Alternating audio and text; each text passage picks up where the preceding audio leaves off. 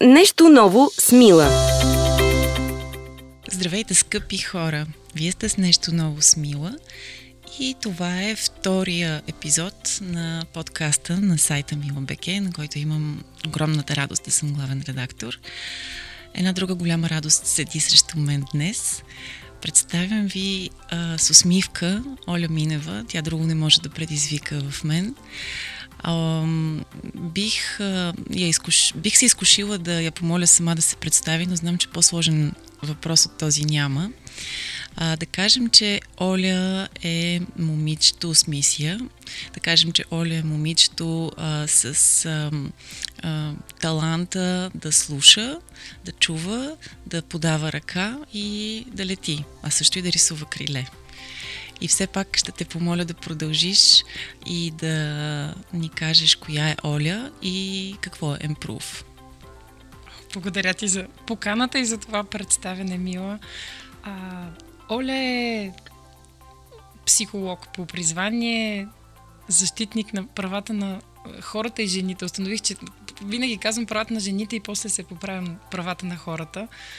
А, основател съм на фундация Improve, фундацията, която стои зад кампанията Ранобудна и зад една уникална общност от жени, наречени Жените Survivors.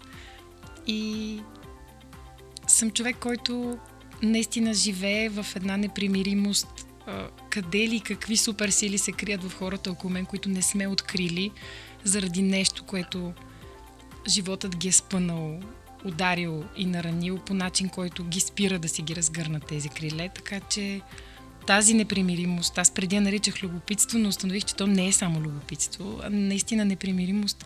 Какво още не сме видели от човека, който стои до нас и може би изглежда свит или примирен, или тъжен, или просто затворен, или си казваме, колко е кисел, а пък той може би просто си носи едно бреме, което ако му помогнеш да надникне извън него, може много да ни изненада. И аз така си живея всеки ден с уникални изненади. Прекрасни хора. Кога се зароди в теб точно това любопитство или тази непримиримост? И защо точно по тази тема? Като психолог, вероятно се сблъскваш с всевъзможни проблеми на хората, не само на жените. Защо точно насилието? Ами, то се зароди при работата ми в, с всякакви хора. Просто аз виждах, че и младежи, и работила съм с онкосървайвари, с деца отраснали в институции, работила съм с утекчени менеджери с 100 годишен опит, които не знаят защо са живи. Тоест, загубата на смисъл може да е по много причини. Някои от тях изглеждат уважителни, обществено уважителни и признати, някои изглеждат като може би за някой като прищявка, но всъщност докато човек е в тази котика на безсмислието или на, на нежеланието да, да дава повече от себе си, за него това е целият свят. И аз това, което открих, и това може би ще прозвучи като шок, е, че е много лесно да я отвориш тази котика, когато си извън нея. Тоест, хората, с които се, до които се докосвах, виждах, че не им е нужно много, за да надникнат навън, да осъзнаят, че има какво да покажат от себе си, носят достатъчно сила, за да поемат нов път. И това не е защото аз имам някакви уникални суперсили, просто защото, както ти ме представи, може би, защото съм била там, присъствала съм, чула съм ги, казала съм две човешки думи и процесът е тръгнал.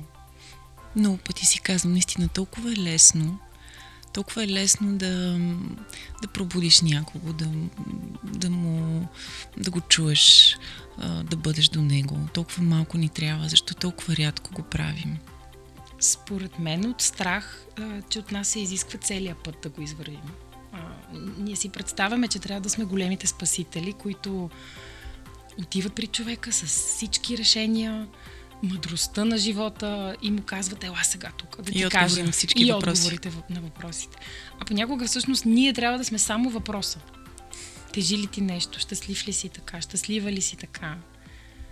Това го пише на нашите подложки за коктейлни чаши, които има из баровете в София и в страната. Простички въпроси, които да зададеш на приятел, докато си казвате на здраве, някак виждаш, че му е угаснал погледа тази вечер. И понеже ти каза думата насилие, ние я избягваме в готините подкасти, Да, но няма как да избягаме от нея тук. А, насилие във всяка една форма е нещото, с което се борим в Емпрув. Всъщност, не случайно го наричаме токсичност, защото то преди да ескалира в това, което разпознаваме като насилие, си е точно живот с хора, които ти точат енергията под една или друга форма. И те смачкват и ти трият с гумичка крилете, които някой ти е нарисувал. Тоест, доста по-широк е така, обсега на, на, на, на интереса ви, на любопитството ви, на непримирността. Не просто, не, не само в момента, в който се появи насилие, но и момент, в който не си добре в едни отношения. Абсолютно. И когато не са здравословни за теб. Това, което е, може би, най-големия, най-големия ни успех а, в едната посока на дейност, ни е точно тази кампания Ранобудна. При нас идват жени, които никой, дори най-близките им, не биха разпознали, че това, което те преживяват е нередно и по-скоро ги, раз, ги убеждават, че това е началото, вие сега се опознавате, той може би е малко по-сприхав, а, или пък не бъди толкова докачлива, спръснете е докосно.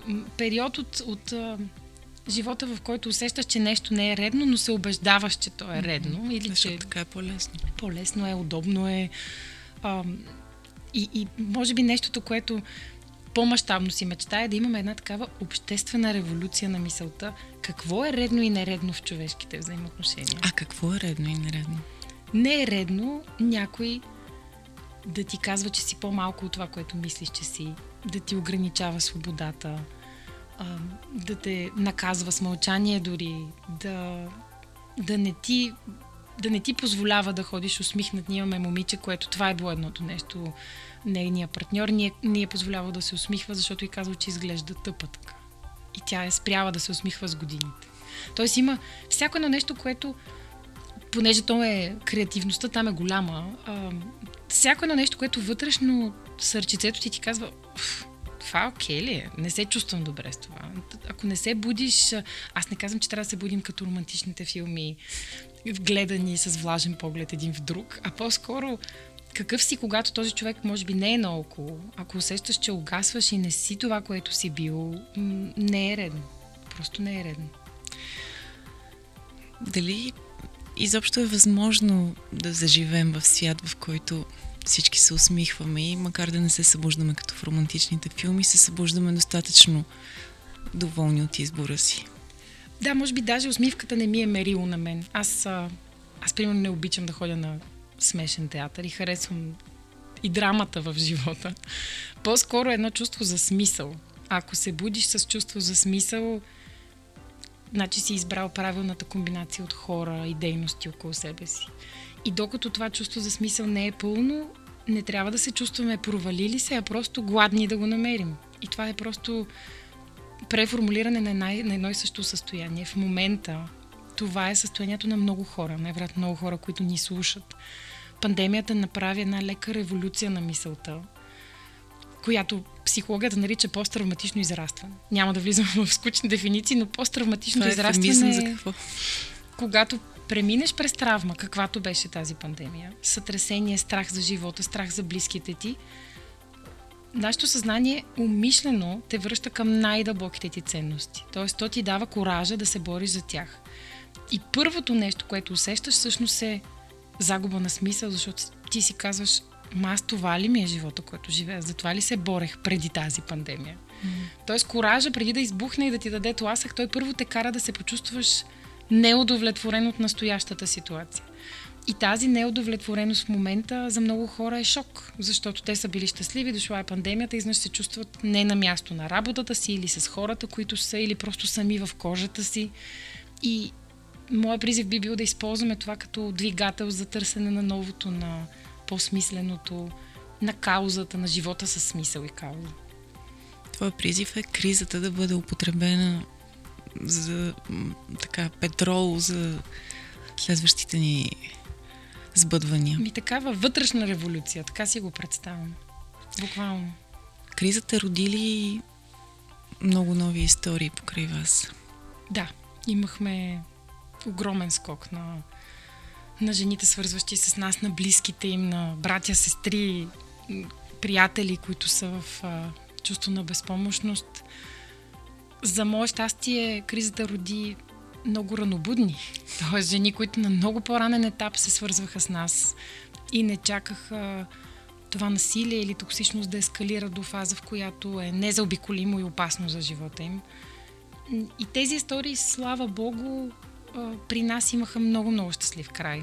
Просто защото колкото по-рано се пробудиш, толкова по-лесно е измъкването и стигането до щастливия край. Кризата роди и една гордост с това да си сървайвър. Това преди прекалено дълго време беше слагано в котиката жертва. Тоест, аз съм била жертва на насилие, казано в минало време, не звучеше победоносно. Докато аз съм победила насилието, аз съм сървайвър, изведнъж се превърна в магнит за жени, които се свързват с нас и казват, ама и аз съм сървайвър, ама и аз искам да помагам на други жени. Така че... Всъщност това е, което аз лично най-много харесвам в в вас и в това, което правите. Може би трябва малко повече да го обясниш. Добре. Защото ам, когато аз разказвам на някого за вас, аз казвам, а, макар че аз употребих днес в разговора ни думата насилие, аз винаги ви обяснявам и дефинирам така, там думата насилие и жертва, тези думи не се употребяват и всичко е толкова светло и градивно, че даже ти си иска понякога да си част от тях. Но какво, как, как, каква е философията, която следвате в работата си? Ами, първото и най-важното е, че бягането от термина жертва не е за да го захаросаме, т.е. да кажем, че не съществува, а по-скоро за да покажем, че това е преходно състояние. И може да си бил, въпреки че според нашите терапевти, така, смеем да твърдим, че човек никога не е жертва, защото дори когато си подложен на най-тежка форма на насилие, ти вътрешно се съпротивляваш. Тоест ти, ти имаш своя бунт, независимо колко успешно можеш да за себе си успешно да се измъкнеш, да колко време ти отнема, колко репетиции, натръгвам си, връщам се, ти все пак всъщност се бунтуваш. И това вече те прави не жертва, а боец, най-вероятно, бих казала. Сървайварите са жени, които са преминали през всичко това, стъпват на този свой опит и вместо да го загърбят, го превръщат в сила и то не само за други жени, които са в тази ситуация. Ние имаме поредица от лекции, например, на работни места, в големи компании, в по-малки компании, в различни индустрии, т.е. съвсем независимо от, от основното ежедневие на хората, лекции, в които жените Survivors на база на опита си вадят уроци защо е важно да се грижим за себе си, защо е важно да си поставяме граници, неща, които са общо валидни. Просто ако веднъж си го забравил и изгубил и си видял каква е цената, е много благородно да го споделиш и да помогнеш на някой, който може би е тръгнал по този път, да не продължава натам. Те са много истински лектори в а, една среда, в която сме пълни с лектори с неясен происход. Тоест, такива, които идват и нещо ти казват как да правиш. Пет истини за щастлив живот, 8 стъпки към любовта. И изведнъж тези жени идват не с рецепта, а с истинския опит. Се опита си. Не случайно, те са много дръзки, когато имаме събития, си слагат стикер Попитай ме. Попитай я, нея, жената. И аз съм носила такъв стикер. Да. гордо, гордо. гордо. Точно за да се осмелят хората и на четири очи да си поговорят с тях и, и, и да не се притесняват, че това е болна тема или тема табу. Може би махането на табуто от тази тема е също голяма революция, в която се борим. Да си говорим за това. Както казва една от тях, да си го кажем. Да си го кажем. Казват ли си жените днес генерално? Не само за токсичността, за смисъла, за желанията си. Или сме се превърнали всички в едни сървайвери, които, от които се очаква от самите тях, разбира се, да стискат зъби. Ще ми се да, вярват, да вярвам, че все повече си го казват. Може да е в моя балон това тъй като аз определено живея заобиколена с доста силни жени около себе си. Но, но имам чувството, че имаме така безпредседентен исторически момент на растяща независимост, ако щеш и економическа такава, растящи а, хоризонти на това кой, къде и как може да сбъдва себе си.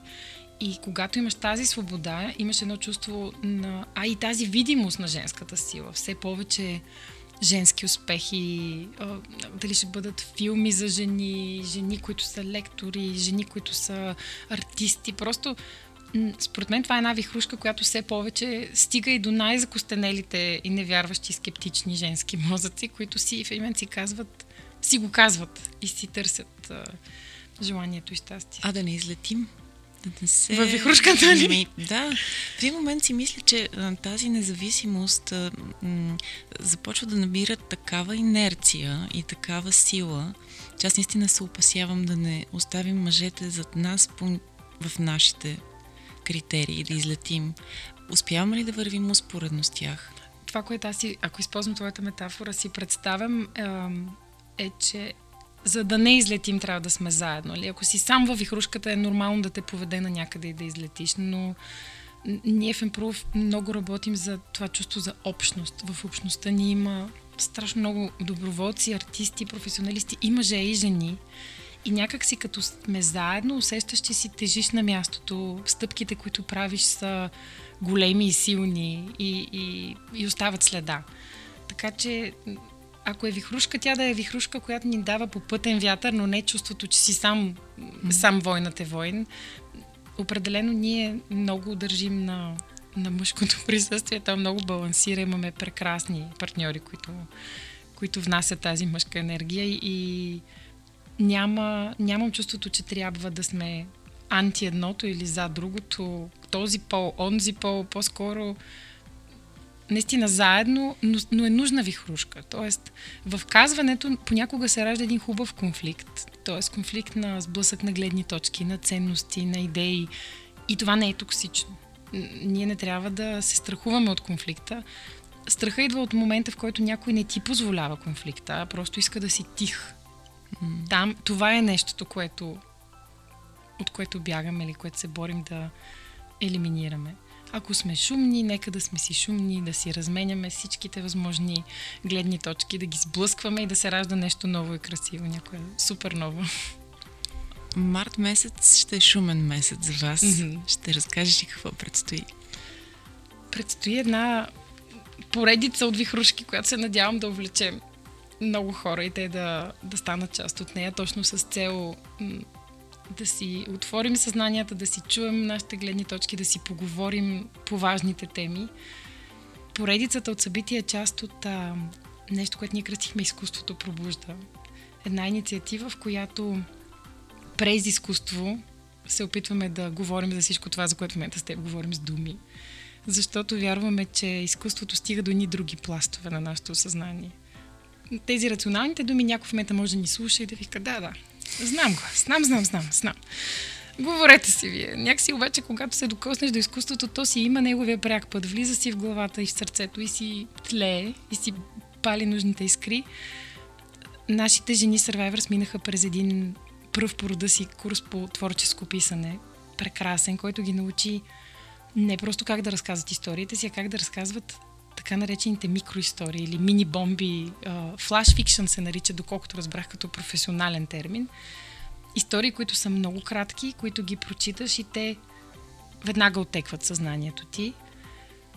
И тези истории ще претворим в, и в четене, в разговори, в диалог, и в а, изложба, която ще, ще, ги, ще ни ги доведе и до визуалните сетива на нашите, нашите мозъци като на 7 марта ще открием цялата тази поредица с една голяма женска банда, с екипа на Жените също плачат в Дом на киното.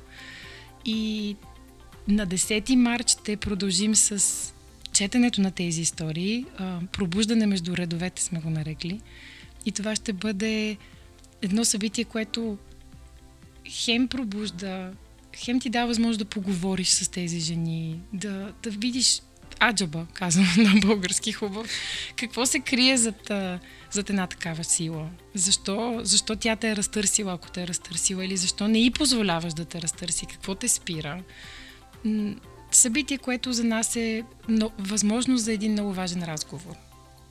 И, пак да кажем, тук са добре дошли всички жени, независимо дали имат проблем във връзката си или не. О, да. Всеки има. Жени, мъже, това е. Всъщност това е събитие, което. Те историите, дори самите истории, като произведения на изкуството, не винаги имат сюжетност на това, през което е минал авторен. По-скоро те ти носят емоции, които за теб и твоя личен опит си имат своята роля. Това е малко като късметчето от кафе, което виждаш на тротуара, че някой го е изтървал, но точно в този момент, в който го виждаш, то за теб в този ден има тотално друго значение. Само, че си го представете с много по-голяма стойност от късметчето за кафе. Специално ще пишем на Мила БГ за подробности, къде ще бъде събитието, за да могат да дойдат хората. И какво друго през март?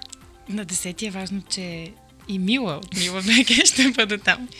Така че ще бъдем, ще да. бъдем заедно. Нямам търпение.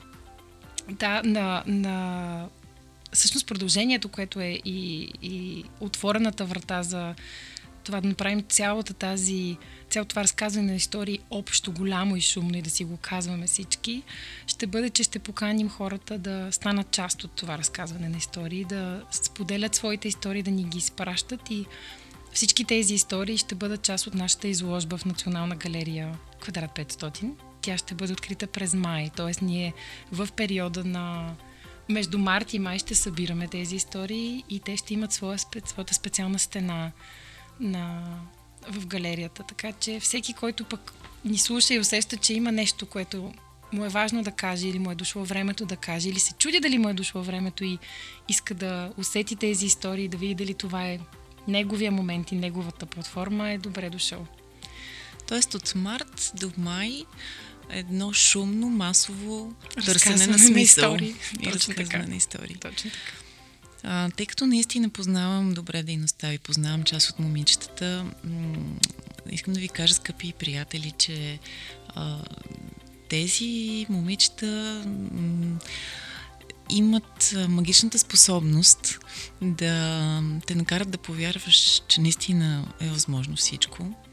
А, така че а, извън, а, извън дори темите, които не ще чуете и с които с Оля ще дискутираме, а, всеки има своята тема, всеки има своята битка, всеки има своята тишина, която а, не трябва да е толкова тиха. А, така че потърсете, потърсете вдъхновени и мечти при тези момичета. Те са страшно дейни. А ти винаги, може би за втори или трети път, разговаряме с, правим дълго интервю, ти си част от нашата кампания Вдъхновителки и аз всеки път се изумявам ако някой не те види на снимка, няма да повярва първо на каква възраст си и начина по който говориш, разсъждаваш, ти, ти наистина си едно голямо вдъхновение и голяма светлинка в моя живот. И аз ти знам историята, но искам да я чуят и другите. Историята за това как Оля, която има м- пътища отворени пред нея в Европа и по света, защото учи в чужбина, решава, че там не открива клик с хората и че нейната мисия вероятно е тук. Какво се случи в твоето студентство, на което не беше отдавна? Благодаря ти за подмладяването. и трябва само да вметна на тема моята възраст, когато имах радио рубрика 8 клас, всички мислеха и ми даваха 26 години. Това беше цифрата, която тогава на Оля 8-класничката я даваха. И може би от гласа, Мила. Не, не от нещо друго. Да ти кажа не от гласа. А, историята ми, според мен, историята на моето завръщане не е нещо специално, защото аз, завръщайки се, осъзнах и намерих толкова много хора, които са направили точно този избор, че си казах, пу, окей, не съм сама. А, много се радвам, много ми беше романтично как в началото клуба на MoveBG, също една прекрасна неправителствена организация, наричаха, организираха събития, събития наричаха ги вечери за наивници. Наивници, участвала съм, да. Да, не се съмнявам. И точно, точно така се чувстваш наивник, ама по романтичен, а не по обиден начин. Да. И аз исках да задържа това чувство на наивност, може би наивност, отстрани погледнато наивност, че вярваш, вярваш, че има какво още да направиш със своя дом, със своята държава, че там те очакват хора, с които можеш да правиш чудеса. Защото аз наистина, ако ако мога да опиша по някакъв начин как се чувствам, откакто съм се върнала, то е като, нали знаеш, тези магнити, които залепват хиляди кърфички по тях. Аз така се чувствам все едно някакви уникални хора с много остри умове са се докоснали до мен. И просто аз само, само намирам някакъв начин те да стигнат до мен. Това ми е, може би, основната битка. Ето сега, ако ме слушаш ти, който искаш да, се, да си моята кърфичка. Наистина, имала съм точно такива, откакто съм се върнала, само чудотворни свързвания. Човек ти пише и ти казва, чухте там или четохте там, дай да правим нещо заедно и, и всичко, което се случва там нататък са само чудеса. Ама човек среща това, което търси. Може би да. И човек вижда това, което търси. Аз определено не отричам, че има много романтика, когато се връщаш, но при мен това е било вече прекалено дълго време минало, за да си кажа, че е само романтика. Със сигурност в началото аз дори си казах, окей, нямам какво да губя, връщам се за 3 месеца или там бях сметнала за колко време ще ми стигнат парите, които бях спестила и си казах, ако в тези месеци не се получи, се връщам. Какво да правя? Ще си ходя по немските пътища. Нищо против държавата, която съм учила. Просто има някаква наша българска суперсила тук да се свързваме, която която наистина е много, много специална. Която ти липсваше? Много ми липсваше. Много ми липсваше там тази модерна дума синергия, която, която всъщност е, за мен е синоним на магия. Това да, да си намираш самишлениците, да, да намираш толкова хора, които те вдъхновяват. Защото за мен това е, моето ежедневие е будиш се, чуваш за пореден твой приятел и близък какво е направил и си кажеш, ей, чакай, деня е почнал, аз съм вече, къде, къде губя време? Просто то има едно, постоянно едно чувство на супер готин дискомфорт, който е, че не можеш повече да се седиш тук удобно. Действай, прави нещо. И от тук нататък, как го виждаш? Или... Ами, как го виждам? Виждам много, много е странно, защото... Планьор ли си? По принцип. Аз съм от тези хора, които си слагат далечната цел и после другото се подрежда. Чудесно. А знаеш ли я? Имам няколко такива. Едната ми определено е тази общност на жените Survivors да бъде водещия двигател в Improve. Аз се чувствам... Седно, моята мисия там е просто да съм някъде отзад и да гледам и да се радваш. и да се радвам. Наистина. наистина. И просто си започвам да надничам в, а, в другите теми, които този, та, които тези момичета могат да, да спасяват животи. Казвам го съвсем буквално. Тоест да влезем смело в работния свят, в изкуството, докато те помагат и на момичетата, просто този техен опит да го пренесем навсякъде около нас. Изложбата, която в момента създаваме, например, ще пътува. Ще ходи в Лондон, ще ходи в Шотландия, може би ще разходим до Италия. Тоест, иска ми се да, да излезем, така както говорихме романтично за връщането в България, да излезем и извън България или и извън НПО балона, така наречен, да заговорим на хората, които не са очаквали, че някой ще дойде и ще им заговори за техните сили, сили и за грижата за тях самите. Така че... А, грижата за тях самите взимам, а, взимам повод от тук. М- учени ли сме на това? Не, съвсем не. А кога, м- кога започва човек да осъзнава първо необходимостта, да осъзнава дефиницията на това какво е грижа за себе си? А, сега ти си едно по-мало поколение от мен. Мила. Ще пусна една снимка към подкаст, за да разберат хората за какво говорим. А, със сигурност а, твоите родители са имали по-различно възпитание, са ти давали по-различно възпитание от моите. В нашето поколение беше а, тип егоизъм и неприлично да мислиш за себе си, да се грижиш за себе си. Предполагам, че във вашето поколение това вече се е поизмило, но но пък ти срещаш такива хора, ти срещаш хора от всяка възраст. Има ли шанс над 40 години да се промениш, да се заобичаш, да се научиш да се грижиш за себе си? А, ще отговоря първо научно, после поетично. А, има един феномен на нашия мозък, който нарича невропластичност. И това е умението на мозъка ни наистина да създава постоянно нови невронни връзки. Тоест, всяко едно нещо, което ние правим, мислим и до което се докосваме, променя нашия мозък. Наистина оставя физическа следа в нашия мозък. И оттам е въпрос на умишлен сценарий, да си кажеш с това искам да се обградя, тези нови навици искам да вкарам в живота си, дали ще бъде искам от утре в оставащите ми години от живота да медитирам всеки ден или да се виждам с този и този човек, който ми носят много смисъл, или да ходя на всяка нова изложба или всяка прожекция в дом на киното. Или просто да си създадеш традиции, които ам, удебеляват тези невронни връзки, защото тя възниква и колкото повече активираш, тя става все по-силна и все по-активна. И аз винаги сравнявам нашия мозък с, а, като шкаф за чорапи, с много чекмеджета. Нали? Може би не, човек няма чак толкова много чорапи, за чорапи, бело, гащи, там каквото се сетиш. Чекмеджетата, в които най-често ровим, са тези, в които знаем какво има в тях. И колкото по-често, а, когато тръгнеш да, да, да търсиш нещо в един шкаф, ти първо отваряш чекмеджетата, в които си наясно какво се намира. И активирането на тези невронни връзки, които са полезни за нас, е точно това да ги направим като най-активните чекмедженца. И тогава, като се спънеш, като паднеш, като има стрес и сътресение, първото място, на което мозъкът ти ще потърси, ще са тези чекмедженца, пълни с ресурси, с хубава енергия, с шарените хора, чорапи веднага. С шарените чорапи, а не с тези сивите.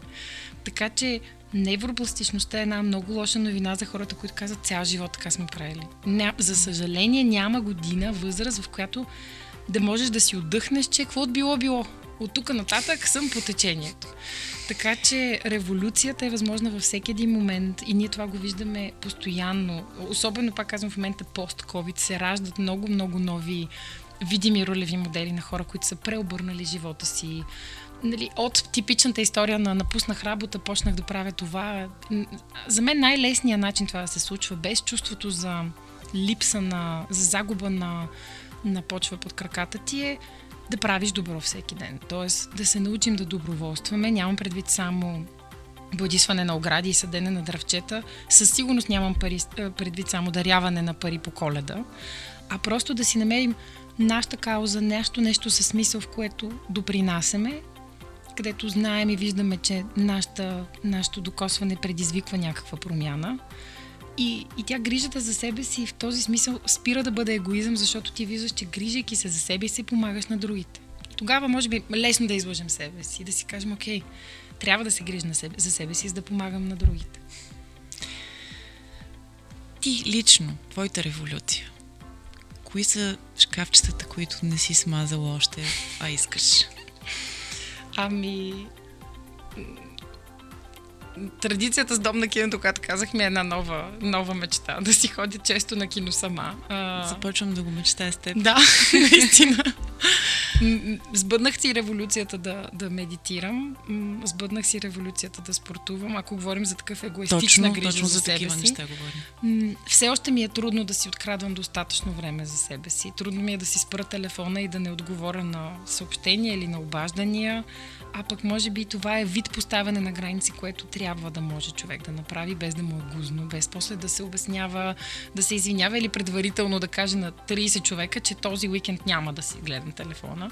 Така че се надявам това да дойде с, с така нарастването на не знам дали да го нарека арогантност. То се, аз го приемам като арогантно. Да си спреш телефона в моята глава е арогантно. И може би това ще е революцията да установя, че това не е арогантно и на никой няма да му се срути света. Да успяваш да изключваш и да, да си хапвам повече изкуство. Това ми, това ми липсва.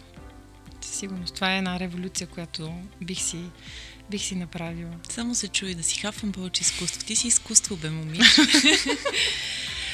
Аз а, мога да говоря много с теб, но искам хората да дойдат и да ви чуят и да ви видят и да ви докоснат и да ви питат.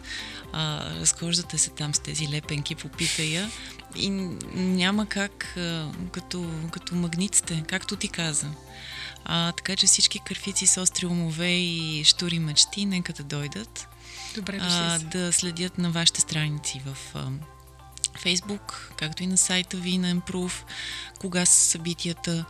В Мила БГ винаги се опитваме да помогнем, но най-вече при вас във Фейсбук всички тези събития са налични. Фейсбук, Инстаграм, Вайбър, кой където му е удобно може да ни намери, така че...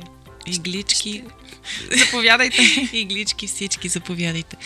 Беше ми страшно приятно, че посрещаме с тебе изпращаме този хубав февруари, за да посрещнем март.